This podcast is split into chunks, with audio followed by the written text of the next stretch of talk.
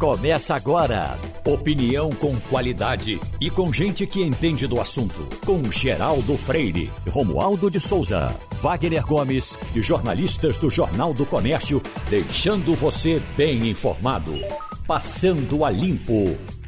Começando Passando a Limpo, hoje contamos com as presenças de Romualdo de Souza, Ivanildo Sampaio e aqui em nossos estúdios, o advogado e educador financeiro e também um monte de coisas que ele vai falar ainda para a gente aqui, Rodrigo Azevedo.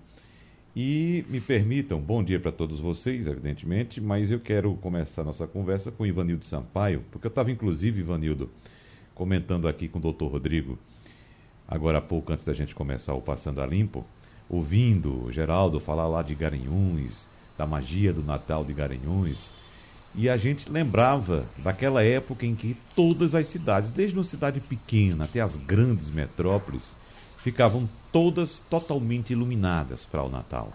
E eu lembro, Ivanildo Sampaio, que é, uma vez um amigo me trouxe umas gravações da então difusora Bandeirante, lá de Arco Verde, minha terra.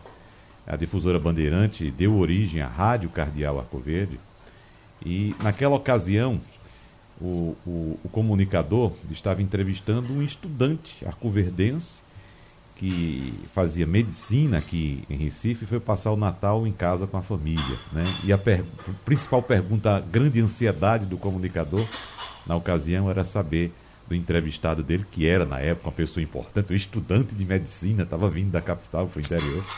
Era, a preocupação era a iluminação natalina do Recife. Então existia essa preocupação, mas a gente aqui conversando, Ivanildo Sampaio, eu pelo menos levantei a tese aqui de que quando há iluminação de Natal, me parece que há um sinônimo de fartura, né? Estamos bem, podemos gastar energia, podemos gastar recursos, isso atrai as pessoas para saírem às ruas, para gastarem também. No momento vivemos uma crise tanto energética, porque a gente sabe que a situação dos nossos reservatórios ainda não é satisfatória. Nós vemos uma crise econômica, nós vivemos uma crise sanitária. Enfim, tudo isso interfere um pouco nesse ânimo das pessoas e também, claro, acredito, Ivanildo Sampaio, quero saber a sua opinião, a iluminação de Natal. O que é que você diz? Bom dia, Wagner. Bom dia, ouvintes da Rádio Jornal. Bom dia, os participantes da bancada. Wagner, o Natal é o Natal, né?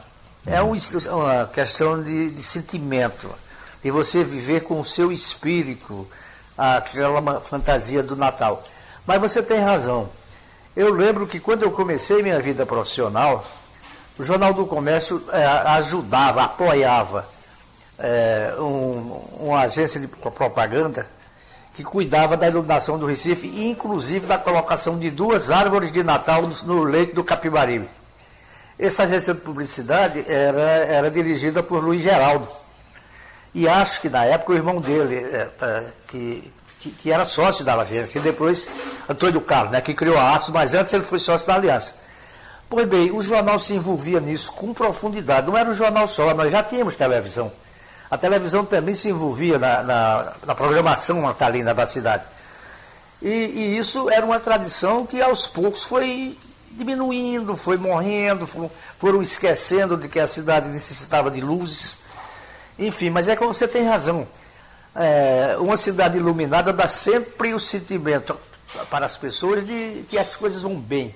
Uhum. Não é que há uma, uma, esperança de dias melhores no ano que chega, no ano novo que vai chegar.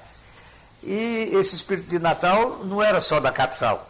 Ele se estendia por todo o estado de Pernambuco, né, por todas as cidades um pouquinho maiores faziam com mais, mais destaque, outras com menos destaque, mas ninguém deixava é, de, de, iluminar as ruas no Natal e iluminar principalmente as esperanças. Luz é vida, né, doutor Rodrigo? Seja bem-vindo aqui à nossa, à nossa bancada. Obrigado, Wagner. Obrigado é, aos colegas. Bom dia aos ouvintes, bom dia aos participantes. É, luz é vida e essa iluminação do Natal é algo, acho que marca a infância de, de todo mundo, né? Eu, criança, era uma tradição a gente sair em alguma noite aí próxima ao Natal para ver a iluminação de Recife. Eu fiz isso com meus filhos, né? Meu pai fez isso comigo. E eu lembro que um dos lugares que eu levava muito meus meninos, há um, poucos anos atrás, era a Praça do Entroncamento, ali na Encruzilhada. Eu lembro de uma, eu não, não vou saber qual a corretora, mas tem um escritório de uma corretora de seguro que fazia uma iluminação de Natal belíssima. O quartel do Derby ficava belíssimo também é, na noite de Natal. Eu criança eu ia muito no, no à noite no quartel do Derby. Então fica a cidade fica bonita e o espírito do Natal fica presente, né? Uhum. Mas é, eu estava vindo para cá, o Geraldo falando e o Diogo registrando também, que realmente eu não sei se é a data, que a gente ainda está no início do mês, uhum. e o pessoal vem realmente, economicamente falando, vem de um momento difícil, ou se esse ano realmente vai ficar marcado por uma diminuição perceptível na iluminação. Acredito eu né? Espero eu que seja em razão da data que a gente está, de ainda estar no início, o pessoal está deixando para ficar mais próximo, mas é, é, é evidente que está tá menor. Né? Apesar da prefeitura esse ano ter feito algo que se destacou, né? Tá realmente bonita a iluminação. Hum. Romualdo de Souza, qual o clima em Brasília para este Natal? Era comum na capital federal, Wagner, haver um campeonato de ruas e casas decoradas para o Natal. Era comum no centro da cidade, onde fica a torre de televisão e a esplanada dos ministérios, haver uma iluminação com muitas lâmpadas na época em que as, as árvores eram decoradas com lâmpadas daquelas de bocal e 25 watts e tudo mais, 25 velas e tudo mais. Então, era comum tudo isso. Com a chegada da pandemia, houve uma redução no número de lâmpadas. Aquele campeonato não está mais ocorrendo agora. E eu tenho sentido que agora, exatamente nesta quinta-feira, 9 de dezembro, pelo menos ontem à noite, ainda não tinha nenhuma iluminação pelas ruas. É como se as pessoas estivessem esperando um momento para fazer a decoração eh, das ruas e das casas. Na minha casa não, não tem esse costume, não. Aliás, ao contrário uh, de, uh, de, mim, o meu pai, que tem 91 anos e que mora sozinho, fez uma árvore de Natal na casa dele, botou a fotografia dos filhos, dos netos, das noras, dos genros, de todo mundo de Carnaíba. Portanto, a árvore de Natal dele está bonita. Mas uh, em outros lugares, Wagner, eu tenho sentido a escuridão da falta dessas lâmpadas. É, exatamente. Mas vamos lá, vamos tocando nossa vida aqui, mesmo com alguma luz, né? Para não dizer pouca luz, eu sei nenhuma luz, mas vamos tocando que a situação também não está nada fácil. Mas há uma expectativa muito grande na, no campo econômico, principalmente na sua área uh, financeira também, né, doutor Rodrigo Azevedo, que é essa questão do IPO do Nubank, hoje na Bolsa de Nova York. E, e veja só que essa fintech que entrou aqui parecendo coisa somente de é, pós-adolescente ou, ou muito jovem, de mexer com as finanças, mas o Nubank que já é em, em, em valores um banco maior do que o Banco do Brasil hoje, que é uma fintech, na verdade, um banco digital, mas em, em, em, valor de mercado já é maior que o Banco do Brasil, e pode se tornar hoje um dos maiores bancos da América Latina, aqui no Brasil, superando inclusive o todo-poderoso Itaú Unibanco. Né? Então, o IPO vai, vai alçar, o, inclusive também, o, os criadores dessa fintech, David Vélez e Cristina Junqueira, a lista das pessoas mais ricas do Brasil. Então, com as ações do Banco Digital precificadas hoje a 9 dólares, esses cofundadores do Nubank ganharam juntos 10 bilhões de dólares em patrimônio da abertura de capital, né, que significa IPO em inglês, desse banco digital, Nubank, ou seja, 56 bilhões de reais. Um assunto para o senhor, doutor Rodrigo. Me diga uma coisa, tem muita, evidentemente, que a gente observa que há muita euforia nesse início quando se lança um IPO. Mas essa é uma expectativa que a gente vai ter que aguardar se vai se confirmar ou não. É, o IPO é sempre uma oportunidade né, para as pessoas que querem é, pegar, porque o mercado faz com que a valorização aumente ou diminui uhum. de uma ação. E a, a a estimativa de lançamento, a história mostra que ela sempre se revela inferior ao que o mercado faz ela alcançar no lançamento da, da abertura do mercado dessas ações. Né? Uhum. E se você pegar o histórico, isso acontece com, com frequência.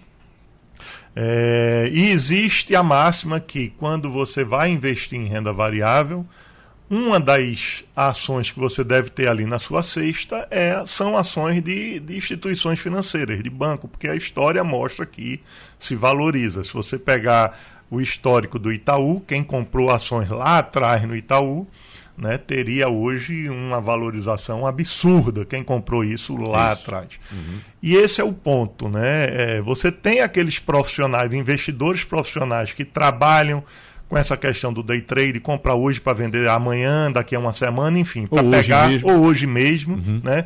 E você tem o princípio básico que é para aquela pessoa que não é um profissional de investimento em ações, aquele cara que não ganha dinheiro com a valorização ali na hora, no minuto, no dia, você tem que pensar nisso como futuro, né? como longo prazo. Então, é, eu, por uma opção pessoal, eu não sou um profissional de, de mercado de, de ações, eu invisto com fins meramente pessoais e penso a longo prazo. Então, eu não acompanho essa questão de, de comprar ação no dia da abertura, porque eu não tenho conhecimento técnico para avaliar aquilo, se aquilo está num bom momento ou não. Então, eu prefiro olhar um histórico de uma ação que já está consolidado na bolsa, a gente puxa aquele histórico de uma semana, um mês, um ano, cinco anos para trás, enfim, e aí pelo gráfico você consegue quem não tem conhecimento técnico para avaliar um balanço de uma empresa, por exemplo, o gráfico ajuda muito. Né? Uhum. Então, por opção pessoal, eu não invisto no lançamento. Eu simplesmente acompanho, vejo ações que já têm um histórico a ser observado mas, sem dúvida alguma, pode ser uma grande oportunidade aí para quem conhece o mercado, quem tem esse conhecimento técnico de fazer essa avaliação. Ivanildo Sampaio, observe como as coisas mudam, né, Ivanildo? Porque a gente é sabe a força uh, que havia por trás de instituições como o Banco do Brasil. Né? Ainda há, evidentemente, mas não tanto quanto antes. Bradesco, Itaú, é, e, e é, é, muito difícil ainda hoje, Ivanildo Sampaio, a gente passar por uma rua, por uma avenida, para não encontrar uma agência dessas instituições financeiras. Aí, de repente, surge uma fintech, um banco digital, o Nubank virando a instituição financeira mais valiosa da América Latina, sem a gente sequer saber qual o número do telefone dessa instituição, Ivanildo. Pois é, eu gostaria que o doutor Rodrigo explicasse para a gente o que é que é preciso ser feito para que a classe média comece a acreditar é, em investimentos digitais. Por exemplo, o Bitcoin não pegou, ou pegou pouco. É, isso é um erro da, da, da, grande classe média, isso é um erro. Enfim, o que é que está havendo, o que é que falta finalmente para que aquele investidor, não o grande investidor, mas o médio investidor, é, acreditar nas, nas, nos investimentos digitais, digamos assim. Olha, Ivanito, isso é uma questão, eu não tenho medo nenhum de lhe dizer que isso é uma questão meramente cultural. Né? Então, veja, o que um senhor de 70 anos de idade, por exemplo, entende tecnicamente do investimento caderneta de poupança? Eu tenho certeza que ele não entende absolutamente nada sob o ponto de vista técnico. Um senhor, evidentemente, é, sem formação em economia, né? Ele não conhece nada da poupança, mas ele tem ali enraizado na cultura dele que investir na caderneta de poupança é algo absolutamente normal e salutar, quando na verdade não é. A história mostra aí a caderneta de poupança sempre perde para a inflação, ou seja, você pensa que está rendendo alguma coisa e na verdade você está perdendo dinheiro todo mês né? mas culturalmente as pessoas botam dinheiro na caderneta de poupança. Então é uma questão cultural. Sobre o Bitcoin, eu tenho 52 anos, né? faço agora em dezembro 52 anos, nunca, não tenho um centavo em Bitcoin. E meu filho, há anos atrás, quando começou o Bitcoin, meu filho devia ter, sei lá, 10 anos de idade, né? 10, 12 anos de idade, e veio me dizer para investir em Bitcoin quando o Bitcoin valia uma besteira. Uhum. Né? Então, por quê? Porque uma criança que estava ali na frente do computador toda hora, todo instante, que não sabia tecnicamente nada sobre o Bitcoin, entendeu o Bitcoin como um caminho a ser seguido, porque ele não tinha esse enraizamento cultural que aquilo é algo que poria risco na vida, né? Se eu tivesse seguido a orientação de uma criança de 12 anos, eu seria um homem milionário hoje se tivesse posto mil reais em Bitcoin naquela época, por Exatamente. exemplo. Exatamente. Né? Então é uma questão meramente cultural. Uhum. As coisas mudam. Eu não estou aqui dizendo que tecnicamente a Bitcoin é sólida.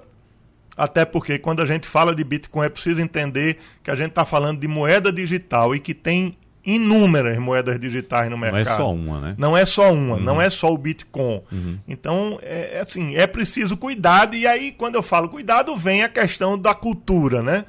Eu não tenho essa, essa cultura de investir em algo extremamente volátil, tá? Se você quer usufruir do benefício dessa volati, vola, desculpa, volatilidade. volatilidade, você vai ter a oportunidade de ganhar muito ou de perder muito. Por isso é preciso cuidado. Então separa aí um pequeno pedaço aí da tua reserva financeira e decida se vale a pena ou não para você, uhum. tá? Mas, volto a dizer, é cultura. Voltando à história do, do Nubank, né, o Nubank veio inovando, né? Ele se tornou essa potência que se tornou porque ele vem inovando e buscando um público que não se sentia ali é, agraciado pelos bancos tradicionais, por conta das taxas, por conta da necessidade de ir na agência, etc. Então ele veio inovando e se você for ver o público que ele conquistou na fase inicial, foi o público jovem, estritamente uhum. o público jovem. Né? Bom, voltamos para o Passando a Limpo com a informação de que o Supremo Tribunal Federal anulou terça-feira as decisões proferidas pela Sétima Vara Federal Criminal do Rio de Janeiro, do juiz Marcelo Bretas, contra o ex-governador do Rio de Janeiro, Sérgio Cabral, e outros condenados no bojo da Operação Fratura Exposta, e nos desdobramentos também da mesma investigação que resultou nas operações Ressonância e SOS. É bom lembrar ainda que essa decisão da segunda turma do STF, de declarar a incompetência do juiz Marcelo Bretas para julgar os processos decorrentes dessa operação, determinou inclusive a separação de réus unidos naquela. Você lembra daquela foto, aquela célebre foto dos guardanapos em Paris, em que o então governador Sérgio Cabral reuniu alguns assessores, né? Encheram a cara de champanhe, né, de vinho e fizeram aquela farra no restaurante com os guardanapos na cabeça. Aquilo, né, ganhou uma dimensão enorme, a chamada farra dos guardanapos. Mas vamos conversar um pouco mais sobre esse assunto com o procurador regional eleitoral de Pernambuco, o Elton Saraiva. Porque fica no, no bojo dessas decisões, doutor Wellington, fica sempre a impressão na cabeça das pessoas de que a, o judiciário, e aí vem de cara o Supremo Tribunal Federal, está simplesmente relaxando a pena desses que foram condenados lá atrás. No entendimento do senhor, o que é que está acontecendo agora, doutor Wellington? Bom dia, Wagner. Bom dia. Bom dia aos companheiros que estão na bancada hoje. Bom dia aos ouvintes e às ouvintes da Rádio Jornal. É um prazer estar aqui de volta. Eu queria só fazer uma pequeníssima correção, Wagner, aqui. Eu não sou mais um procurador regional eleitoral aqui em Pernambuco. Meu mandato acabou em setembro. Nós temos lá um outro colega agora exercendo essa função e eu volto, voltei à minha função efetiva de procurador regional da República. É, com relação a isso que você menciona, é, é realmente algo que angustia muito a, a, todos os brasileiros e brasileiras, eu penso, e, e muito, é, principalmente, a nós que trabalhamos na área criminal. É, nós temos uma grande é, insegurança é, na jurisprudência brasileira, ou seja, é, a, os, os, tribunais, principalmente o Supremo Tribunal Federal e o Superior Tribunal de Justiça, é, de vez em quando, dão reviravoltas na sua jurisprudência, ou seja, na forma como eles interpretam as leis, e isso causa realmente um espanto muito grande em nós. Esse caso da, da, da, do processo do governador Sérgio Cabral é uma dessas situações que realmente causa uma, certa, uma certa incompreensão, uma certa perplexidade. O que é que aconteceu? Lá atrás, anos atrás, o Ministério Público Federal reuniu provas é, que foram objeto de investigações com a Polícia Federal que geraram essa, essa chamada operação. É, nessa operação, fazia-se referência ao cometimento de vários crimes no governo do Estado é, do Rio de Janeiro, envolvendo várias secretarias do Estado. E aí essas, essas várias, esses vários crimes, ou esses vários possíveis crimes, geraram a operação que eu mencionei e geraram os processos.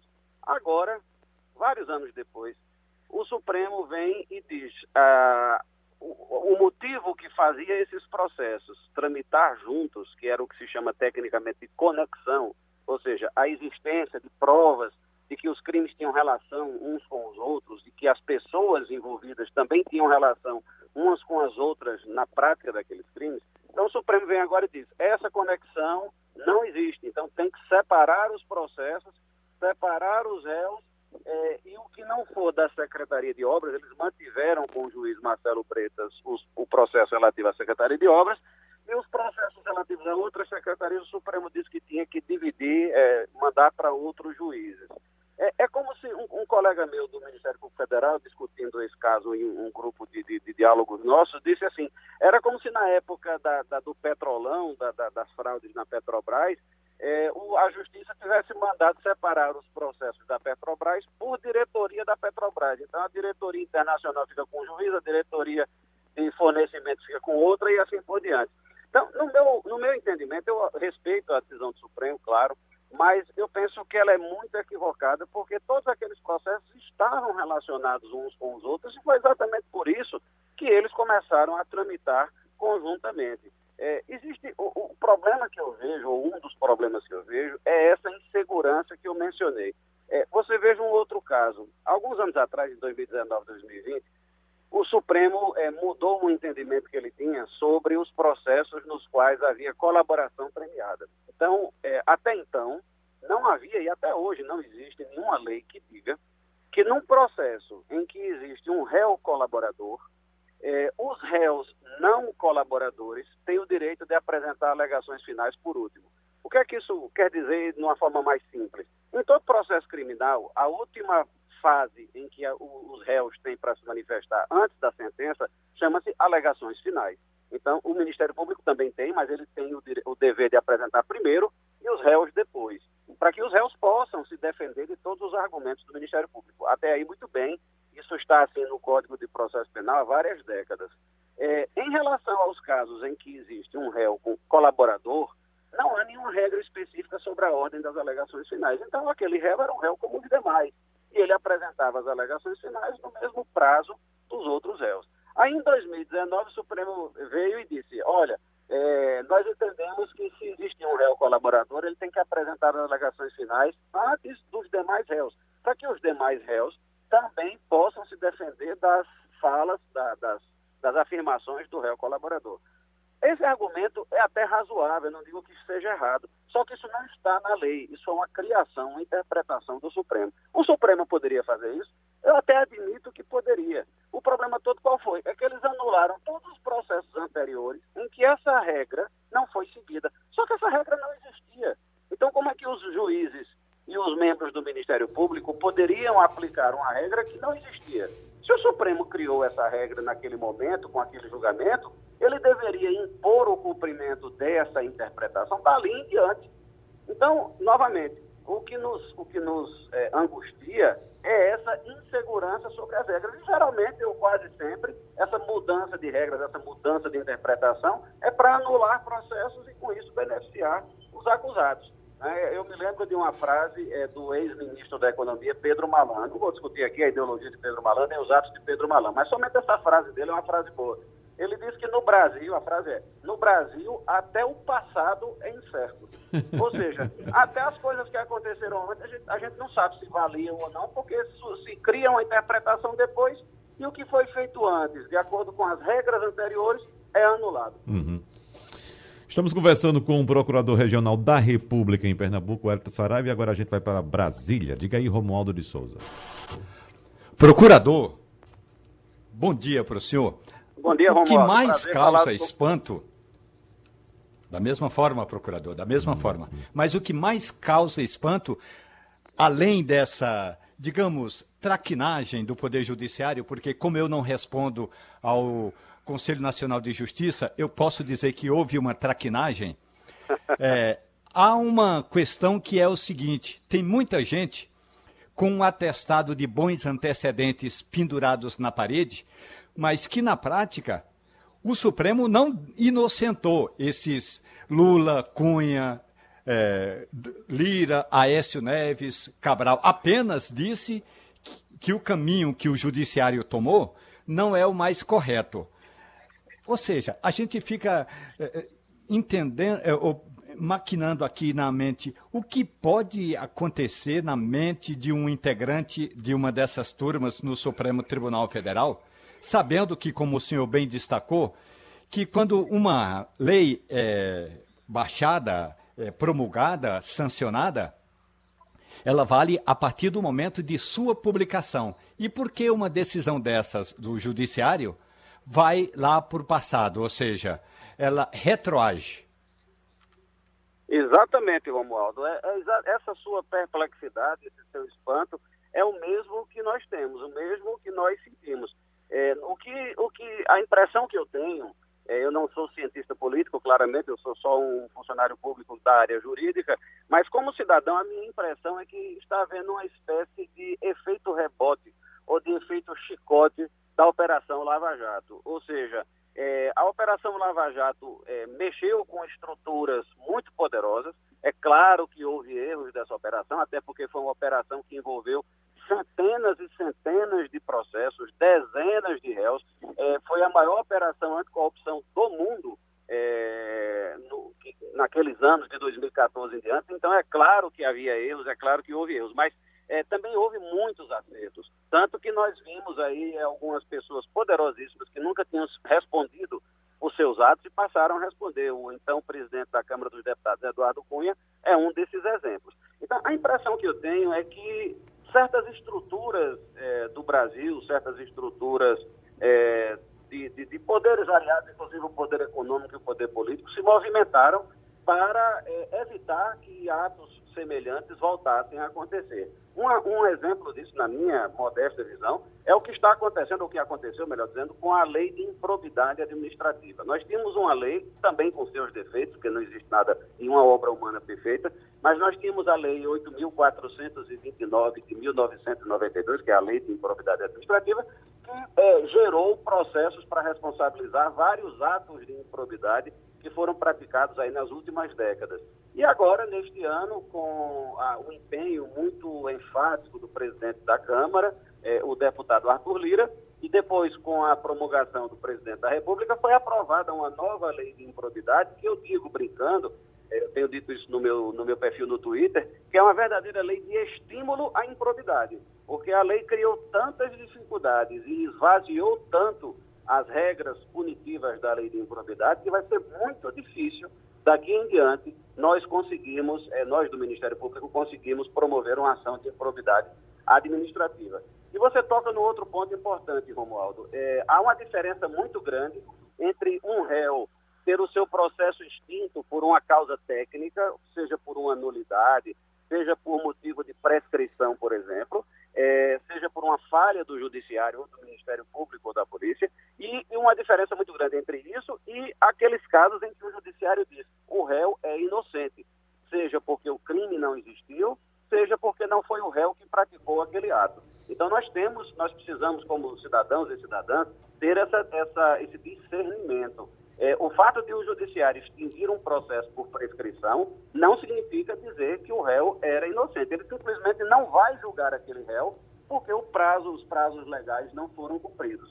É, o, o, judiciário anular um processo porque entende que houve uma nulidade formal, uma nulidade processual naquele caso, não está dizendo que o réu é inocente. Apenas o processo é nulo e, se for possível, o processo vai se renovar. Às vezes não é mais possível. Então, é, é, importante ter essa noção. E aí, no ano que vem, que nós vamos ter eleições gerais para deputados federais e senadores, entre outros cargos, é, seria muito interessante que o, a população refletisse, as pessoas refletissem sobre a conveniência, sobre a importância de cobrar dos seus futuros deputados e senadores é, leis processuais penais e leis penais mais eficientes eu não digo leis draconianas, leis que não respeitem os direitos humanos. Eu sou um, um, forte defensor dos direitos humanos. Mas o que nós precisamos é de ter leis que tenham um mínimo de eficiência. E, e as leis nossas hoje, elas são, são, têm falhas gravíssimas que até estimulam o cometimento de crimes. Doutor Wellington Saraiva, Procurador Regional da República em Pernambuco, muito obrigado mais uma vez pela sua colaboração aqui com o Passando a Limpo. Um abraço e até a próxima, doutor Wellington. Um abraço, foi um prazer. Bom dia para todos e todas. Muito obrigado. Intervalo rapidinho, a gente volta já já. Passando a Limpo. Bom, o MDB oficializou ontem a senadora Simone Tebet como pré-candidata do partido à presidência da República nas eleições do ano que vem. Essa formalização ocorreu durante um ato em um hotel em Brasília e com isso temos pelo menos 12 pré-candidatos ao Palácio do Planalto já oficializados pelos partidos ou não. Entre esses nomes estão do presidente Jair Bolsonaro, claro que concorre à reeleição, do ex-presidente Lula e do ex-ministro da Justiça Sérgio Moro. Inclusive, ontem tivemos mais uma pesquisa uh, uh, sendo divulgada, acho que foi uma pesquisa do Instituto Quest, contratada pela, pela financeira Genial, Genial Investimentos, né? As empresas do mercado financeiro estão contratando pesquisas para avaliar o cenário do mercado. O doutor Rodrigo sabe muito bem por que e como é que isso funciona.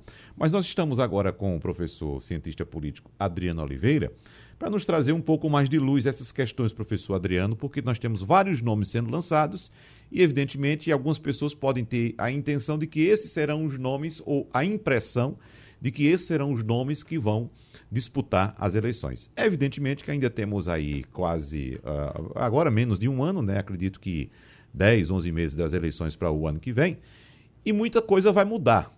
Não é isso, professor Adriano? Daqui para lá, daqui para março, melhor dizendo, março, abril, o cenário muda muito. O que é que o senhor diz, professor Adriano? Bom dia para o senhor. Bom dia, Wagner. Bom dia, ouvintes. É claro, Wagner, que diante desse intervalo de tempo que nós temos até a eleição, ah, fatos novos podem surgir e interferir fortemente no desejo do eleitor e, por consequência, surgirem outros favoritos a vencer a eleição.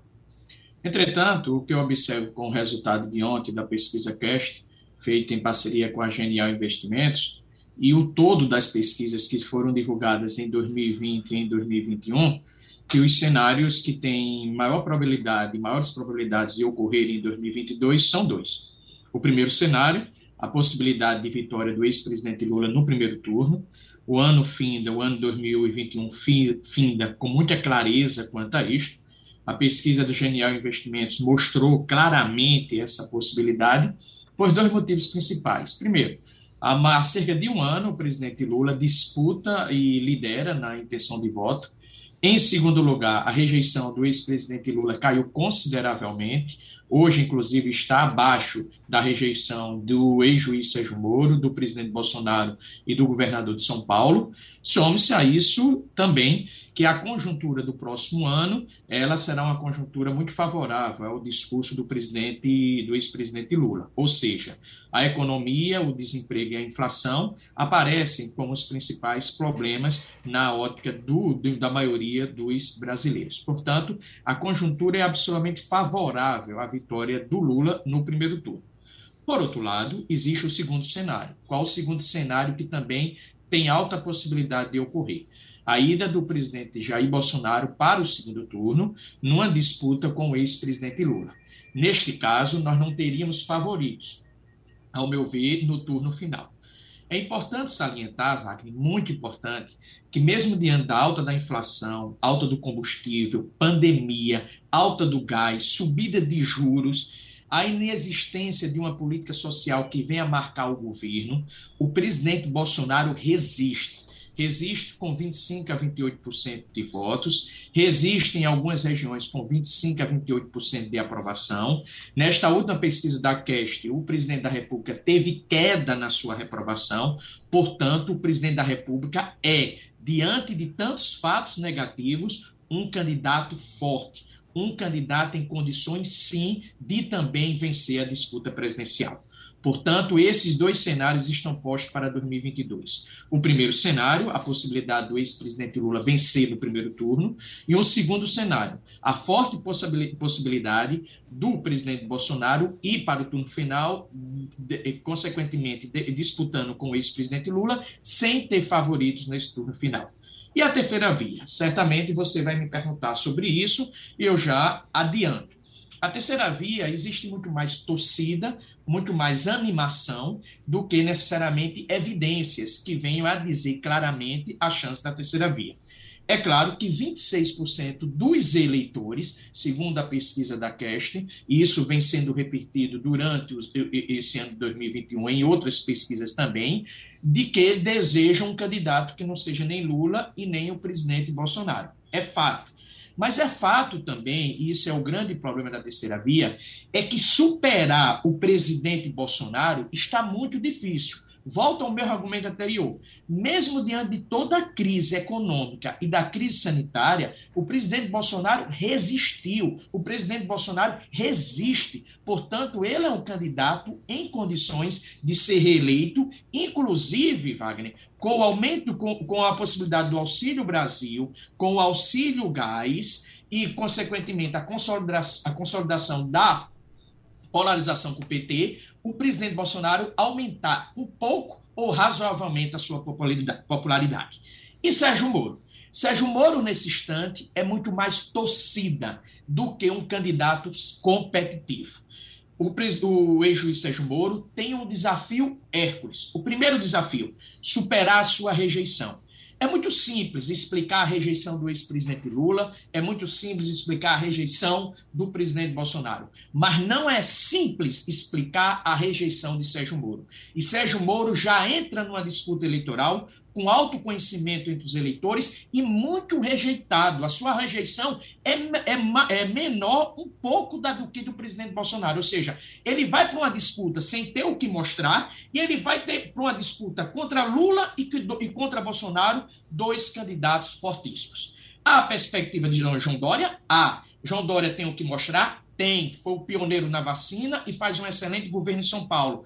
Há uma perspectiva em torno de Simone Tebet? Há, mas falta Simone Tebet apoio político. Então, nesse instante, Wagner, nós adentraremos em 2022 com dois cenários postos. Primeiro, possibilidade de vitória no PT, do PT no primeiro turno. E segundo, cenário a disputa entre Lula e Bolsonaro no turno final, sem ter favoritos. Ivanildo Sampaio. Bom dia, Adriano. É, você coloca é, essas posições aí como se a gente já estivesse com tudo definido, os candidatos postos, campanha na rua, mas a gente precisa lembrar que um ano antes das eleições ninguém apostava o níquel furado na, na vitória de Bolsonaro. Eu pergunto a você, é, uma, nós não estamos em campanha. Quando as campanhas políticas começarem, não virão à tona todas as acusações é, antecedentes contra o ex-presidente Lula, não virá à tona é, os desvios que Sérgio Moro teria é, cometido enquanto juiz, é, julgando o, o caso do, do, lá em, do Paraná, julgando o caso que não lhe cabia julgar, enfim. A gente não está ainda numa campanha política e esse quadro não pode ser dado como, como um quadro definitivo. É, você não acha que é, é, os candidatos da terceira via podem crescer? Por exemplo, será que o Dória vai continuar com 2% das intenções de voto? Será que Simone Tebet não tira votos dos candidatos que estão postos? Não é cedo para a gente fazer qualquer tipo de projeção em relação às próximas eleições? Bom dia, Ivanildo. Obrigado pela pergunta. Ivanildo, nós precisamos fazer projeções, até inclusive para a imprensa desenvolver uma análise política adequada e para os cientistas políticos que trabalham em campanhas eleitorais ou prestam consultoria a candidatos, orientar esses candidatos. Por isso que eu sempre considero cenários. Em nenhum momento eu estou dizendo que o cisne negro, que foi o presidente Jair Bolsonaro no ano de 2018, não poderá existir em 2022. O que eu estou fazendo, e assim sempre faço, é uma análise baseada em cenários, mostrando a possibilidade. A possibilidade da vitória do Lula ou a disputa final entre o Lula e Bolsonaro. Mas, entretanto, eu não deixo de considerar a possibilidade de um cisne negro, ou seja, do remoto, do imprevisto, daquilo que não é previsível ocorrer. Isto sim poderá ocorrer e deve ser considerado, como bem você mesmo colocou, muito sabiamente, as campanhas ainda não começaram. Entretanto, as análises futurísticas, elas precisam estar em, com base. Então, as bases de hoje podem orientar e orientam a minha visão de futuro. Então, por exemplo, as condições da eleição de 2022 são condições muito semelhantes às de 2002, com crise econômica. O que ocorreu nesta eleição? O presidente Lula venceu a sua primeira eleição.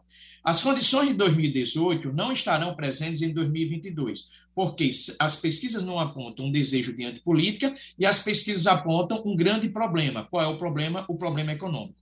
Entretanto, há um componente ainda mais forte. O bolsonarismo é um fenômeno que tem que se mostrado muito resiliente, muito forte. Então, mesmo com crise econômica, mesmo com o favoritismo do ex-presidente Lula, não podemos descartar de modo algum a possibilidade de recuperação razoável do presidente Bolsonaro e ele sendo um forte competidor. Além disso, o presidente Bolsonaro vai ter a Covid como desculpa para a crise econômica, o presidente Bolsonaro tem apoio do segmento evangélico e o presidente Bolsonaro vai ter a guerra ideológica, a guerra cultural que pode favorecê-lo.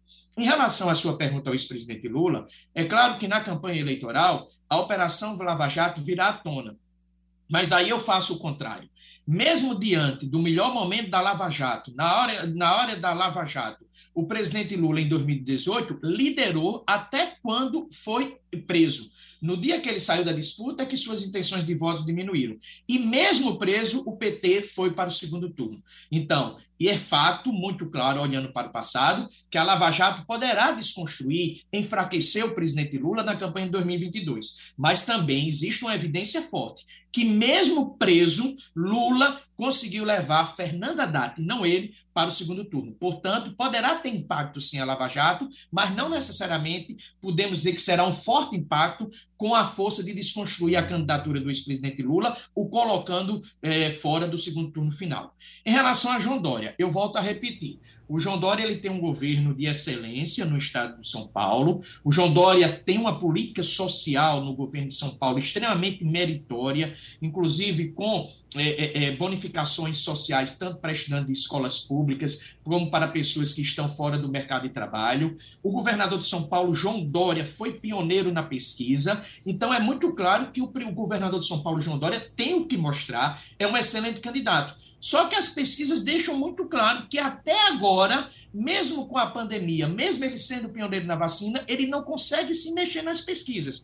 Mas é cedo falar isso? É cedo, porque virá a campanha eleitoral. Portanto, eu considero João Dória um candidato fortemente competitivo, diante, quando eu comparo ele com a Simone Tebet e com o Sérgio Moro. Quando eu comparo, repito, ele é mais forte do que João Dória, de que Simone Tebet e de que Sérgio Moro. Por dois motivos fundamentais. João Dória tem o que mostrar. João Dória poderá também ser candidato do União Brasil, que é a, a, a, fusão do Democratas com o PSL, um grande partido com capilaridade, e João Dória tem, tem o que mostrar, além de ter que é governador de São Paulo. O que, que falta a Simone Tebet? Apoio político. Ela vai disputar uma eleição com o MDB extremamente de, eh, dividido, se ela vier a disputar. E o que, que falta a Sérgio Moro? Sérgio Moro é um candidato de uma tecla só. Só fala de corrupção, de corrupção e contra o PT e contra Bolsonaro. E Bolsonaro e Lula, para Sérgio Moro conseguir superar, certamente é uma tarefa muito Professor Adriano, participa da nossa bancada hoje também o advogado Rodrigo Azevedo, que faz uma pergunta ao senhor agora.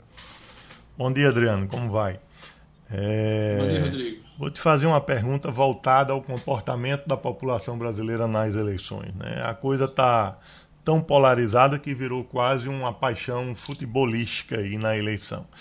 O PT é um, um partido que veio marcado por quatro mandatos, que, é, que teve quatro mandatos presidenciais marcados aí por frequentes notícias de corrupção e nunca ninguém do partido veio a público pedir desculpas à população brasileira, tentando demonstrar que isso foi um ato isolado do é, suposto corrupto, vamos dizer assim, né? E o PT continua ali com a base de eleitores muito grande que não tem a visão crítica de analisar o que o PT fez, né? o que esses escândalos de corrupção, o que esses atos de corrupção incontestáveis trouxeram de consequência para a população brasileira, para a economia brasileira.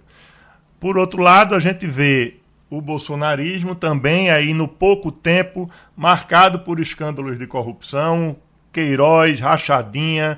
Não tem nada mais abominável do que a rachadinha. Você pegar o trabalhador, receber o salário, pegar parte do salário dele e botar no próprio bolso. Não estou dizendo que efetivamente aconteceu, estou dizendo que a denúncia existe, né? a notícia existe.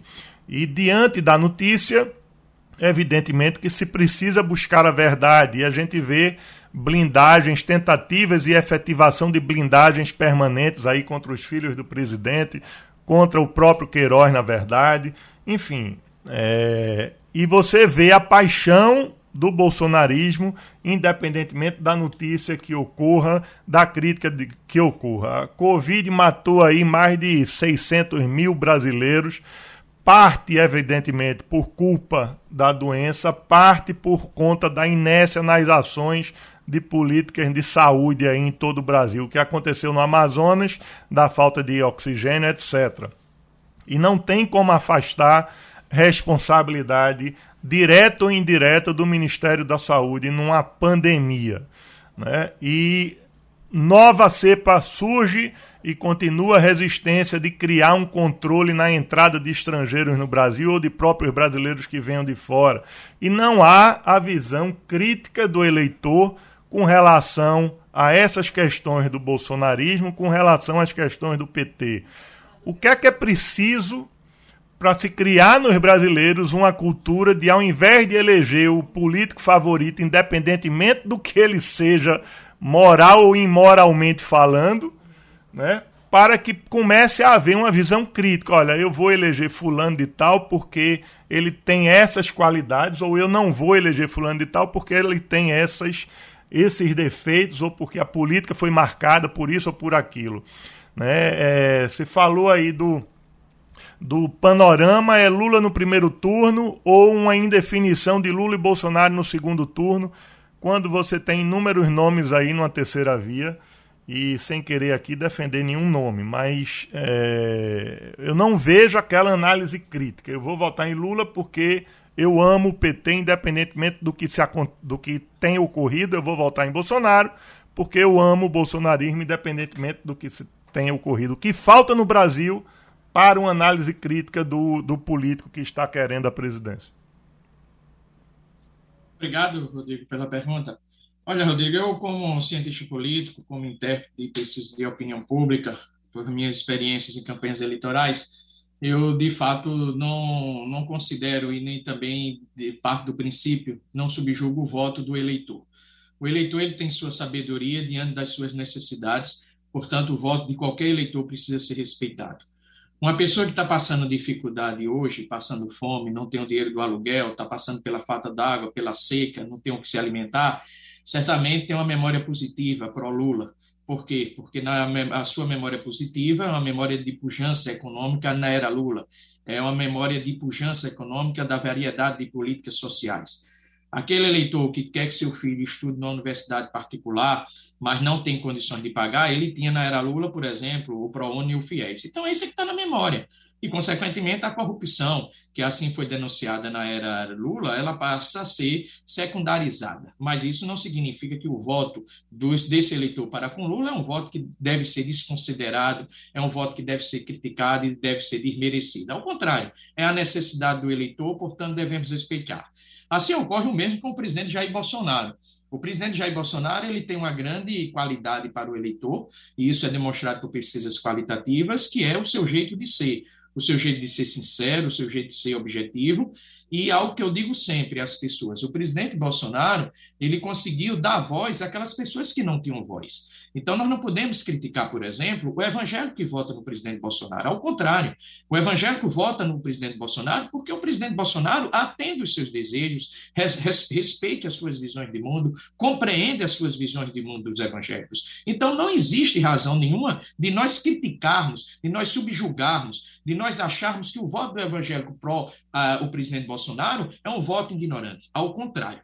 O contrário deve ser feito da seguinte forma: aqueles que são candidatos, como o presidente Lula, como Jair Bolsonaro, como João Dória, deve evitar esse discurso crítico ao eleitor. Deve se encontrar com o eleitor bolsonarista, entender os seus desejos, entender as suas demandas, entender os seus, os seus valores. Deve se encontrar com o eleitor do PT, o eleitor lulista, e deve respeitar também o seu eleitor lulista. E ambos precisam ser conquistados. Ou seja, aquele candidato que parte pela simplicidade de falar de, da corrupção do PT, mas não fala em economia, não fala em política social, esse candidato não vai conquistar o eleitorado lulista. Aquele candidato que vai para o eleitor de Bolsonaro e critica esse eleitor de, de Bolsonaro, dizendo que ele é radical, dizendo que ele é fascista, também não vai conquistar. O que nós temos que saber é que na política, numa política, no espaço democrático, o exercício da política ele exige, além de tudo, convencimento. Então, cabe à terceira via ter discurso para convencer. Chegar para o eleitor evangélico e dizer: você concorda com Bolsonaro? Concorda com suas ideias? Olha o que eu tenho que lhe mostrar. Eu posso lhe trazer conquistas econômicas e posso respeitar os seus valores, que são legítimos, que são legítimos os valores dos evangélicos. Do mesmo modo, eu vou chegar para o eleitor do, do, do, do Lula, ou eleitor que, que, que vota no PT, e dizer para ele: olha, não tem o Lula, eu posso oferecer mais do que o Lula, olha o que eu estou oferecendo para vocês. Enquanto os eleitores candidatos da terceira via, como, por exemplo, Sérgio Moro, que tenta desqualificar o presidente da República e que tenta só, e só sabe falar da corrupção do PT, não souber respeitar os eleitores de anos desses candidatos, a terceira via vai ter dificuldade de convencer o eleitor e, consequentemente, estar no segundo turno da disputa presidencial. Professor Adriano Oliveira, muito obrigado, um abraço para o senhor, até a próxima. Um abraço, Wagner, bom dia. Conexão Portugal com Antônio Martins. E a nossa conexão com Portugal hoje começa direto de Brasília. Romualdo de Souza, Antônio Martins está à sua disposição. Antônio Martins, muito boa tarde para você. Acaba de sair aqui no Brasil, Martins, uma portaria do governo federal tratando da entrada de estrangeiros, à exceção daqueles que moram nas cidades ali da chamada eh, fronteira seca, é, esses brasileiros, desculpe, esses estrangeiros que chegarem ao Brasil vão ter de fazer uma quarentena de cinco dias. Os especialistas estão dizendo que é muito pouco, mas do jeito que a coisa está no Brasil, conseguir uma quarentena de cinco dias para quem vem, sobretudo de áreas de risco, já é um grande avanço, Martins. Agora, o que é possível constatar, e eu tenho um colega educador que trabalha comigo na escola, Martins, ele foi barrado por causa do teste da Covid-19, que Portugal está barrando a entrada de brasileiros sem teste negativo. Martins.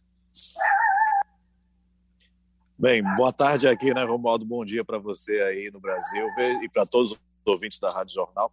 Veja só, o que, tá, o que acontece é que o governo aqui resolveu, quer dizer, toda a Europa resolveu que iria é, barrar qualquer pessoa que viesse do, fora, de fora do espaço Schengen, Schengen, desculpe, que é esse, esse, esse, esses países que fazem parte de um comum acordo em que eles têm livre trânsito aqui na Europa. Então, quem for de fora desse, desse espaço, que é, se apresente aqui, sem o PCR feito pelo menos 72 horas antes do embarque. E sem o, o, o outro teste, o, o congênito, com um, de 48 horas né, antes do embarque, vai ser barrado aqui. E nove brasileiros já foram barrados e tiveram que voltar para o Brasil, além de pagamento de multa. Multa de 300 a 800 euros para o passageiro, que dá aí de 2 mil, cerca de 2 mil a 5 mil reais para o passageiro, e multa para a companhia aérea, de 20 mil a 40 mil euros, né, que dá de 124 a 250, quase 250 mil reais é, de multa para a companhia aérea. A questão é que, mesmo que você tenha o certificado da vacina, mesmo que você tenha tomado as vacinas aprovadas pela União Europeia, tem que fazer o teste. Só entra aqui no espaço Schengen e aqui em Portugal, que faz parte desse espaço, quem tiver o uh, o teste negativo da Covid-19. Ivanildo Sampaio. Bom dia, Martins. Martins, a gente sabe que o Santuário de Fátima é um dos mais visitados do mundo, mais até do que o de Lourdes de Portugal, do que o Menino, Menino Jesus de Praga. É verdade que Portugal está exportando esse know-how para países da América Latina? Bom dia, Ivanildo, é, Portugal tem uma grande comunidade né, em, na, Venez, na Venezuela. Né? A Venezuela, a comunidade portuguesa ela é muito forte, é tanto que no período, nesse período agora de, né, que já vem de algum tempo na realidade, das crises na Venezuela, você vê muita gente voltando para cá. Às vezes pessoas assim que são filhos, netos de portugueses, que têm o um passaporte português, mas que nem fala português, mas que veio para cá fugindo da, das questões econômicas e políticas da Venezuela. E, obviamente, que por ter essa grande comunidade portuguesa, né, há também essa, é, e uma, uma comunidade muito ativa, essa comunidade resolveu criar, desde 2008, esse projeto começou em 2008, um santuário, uma réplica do Santuário de Fátima. Esse, é, essa construção ficou parada ao longo da pandemia, mas vai retomar agora, está sendo retomada agora. As obras civis já estão quase todas feitas, o que precisa agora é de acabamento. Né? E a, a, a, ideia é inaugurar agora em outubro de 2022, né? agora daqui a um ano praticamente, né? em 2022, e outubro é um mês muito importante para quem é, vai ao Santuário de Fátima, porque a, dia 13 de outubro foi a, a data da última das seis, da, das seis aparições. Né? Então, é assim como o dia 13 de maio, que é a primeira aparição, reúne muita gente, o dia 13 de outubro também reúne muita gente no Santuário de Fátima. E a ideia desses portugueses que moram na Venezuela é que inaugurar esse santuário em outubro. Há um custo, né? esse santuário foi feito a um custo de 25 milhões de dólares. Dinheiro arrecadado pela própria comunidade, em festas, com doações, jantares, enfim. Mas eles ficaram parados ao longo da pandemia, como eu falei, retomaram as obras e a previsão agora é outubro de 2022. Mostra essa questão da religiosidade, que é muito forte, mas mostra, sobretudo, a força da comunidade portuguesa na Venezuela. Sims, assim como está ocorrendo aqui no Brasil, algumas cidades de Portugal também estão cancelando festas de Réveillon, não é isso? Pois é. Porto já cancelou, Lisboa já cancelou, Coimbra já cancelou, outras cidades menores do norte do país também já cancelaram. E vai ter queima de fogos, mas não vai ter assim é, shows como tem nas praças públicas, né, para reunir as pessoas e tal. A ideia é apenas um, um, um espetáculo mais visual que apareça nas TVs e tal, mas que não reúna gente nas ruas, porque ainda está o trauma do que aconteceu no ano passado. Ano passado liberaram para o Natal e para o Ano Novo, e quando chegou em janeiro, a, a, os números de casos estouraram, as mortes chegou, chegaram a níveis assim que até então não, não existia, foram 300 mortes por dia no, no auge, foi justamente por conta dessa liberação das festas de final de ano, que são muito caras para o mundo católico de uma forma geral e, e, e para o português mais ainda. Adorei o seu cenário, viu, Martins? Está fazendo frio, mas o ambiente tá, aí está bonito. Qual, qual, qual, qual via é essa? Que rua é essa aí que você está, Martins? Olha, eu tô, eu tô, na realidade, eu tô em Oeiras. Uhum. Né? Eu tô em Algés, que é uma cidade do lado de Lisboa, da grande Lisboa. É um centro empresarial aqui, e, e, e residencial, e empresarial, e eu tô aqui nessa, nesse espaço. Muito bem. Antônio Martins, muito obrigado. Um abraço para você. Até a próxima, Martins. Até a próxima. Um abraço. E para a gente encerrar aqui, doutor Rodrigo, nós tivemos essa informação ontem, já esperada, do aumento da taxa Selic e mexendo, evidentemente, com os cálculos de rendimento da poupança. É hora de voltar para a poupança ainda ou não? Não. Nunca foi. nunca foi, porque uhum. a poupança, se você colocar na mesa os diversos tipos de investimento que você tem disponível, né, ainda que você diga que aquele rendimento da poupança é interessante para você e ainda que você esteja se referindo a apenas uma parcela da sua reserva, que seria ali aquela reserva de emergência que você lançaria a mão a qualquer momento, é, não seria poupança, porque a poupança, se você, por exemplo, Hoje é dia 9, não é isso? isso? Você deposita hoje. A data do seu aniversário da poupança é hoje. Você uhum. deposita lá 500 reais na poupança. Você só vai ter o um rendimento desses 500 reais no dia 9 de janeiro. Uhum. Tá? Se você tiver uma emergência e precisar tirar o dinheiro daqui a 15, 20 dias, esse dinheiro que estava lá, esses 500 reais, não vai receber absolutamente nenhum rendimento né? Porque você vai sacar antes da data do aniversário. E você tem é, fundos aí, investimentos em banco, qualquer banco oferece isso, que você tem o mesmo rendimento da taxa Selic, que é o correspondente ao que rende a poupança, ou o mesmo rendimento da poupança, com depósitos diários do rendimento. Então você passa lá só 10 dias, você vai ter um rendimento de 10 dias. É, uhum. Não é recomendável sob o ponto de vista do melhor investimento, mas é algo que rende. É, é, tem um rendimento semelhante à caderneta de poupança. Então você não corre o risco de perder o rendimento caso precise sacar o dinheiro antes. Mas ainda assim é uma péssima opção sob o ponto de vista do, dos rendimentos que estão, dos investimentos que estão disponíveis aí no muito mercado para você. Doutor Rodrigo Azevedo, muito obrigado pela sua participação hoje na bancada do Passando a Limpo. E os nossos abraços também aos colegas Ivanildo Sampaio, Romualdo de Souza e terminou Passando a Limpo. Você ouviu opinião com qualidade e com gente que entende do assunto. Passando a Limpo.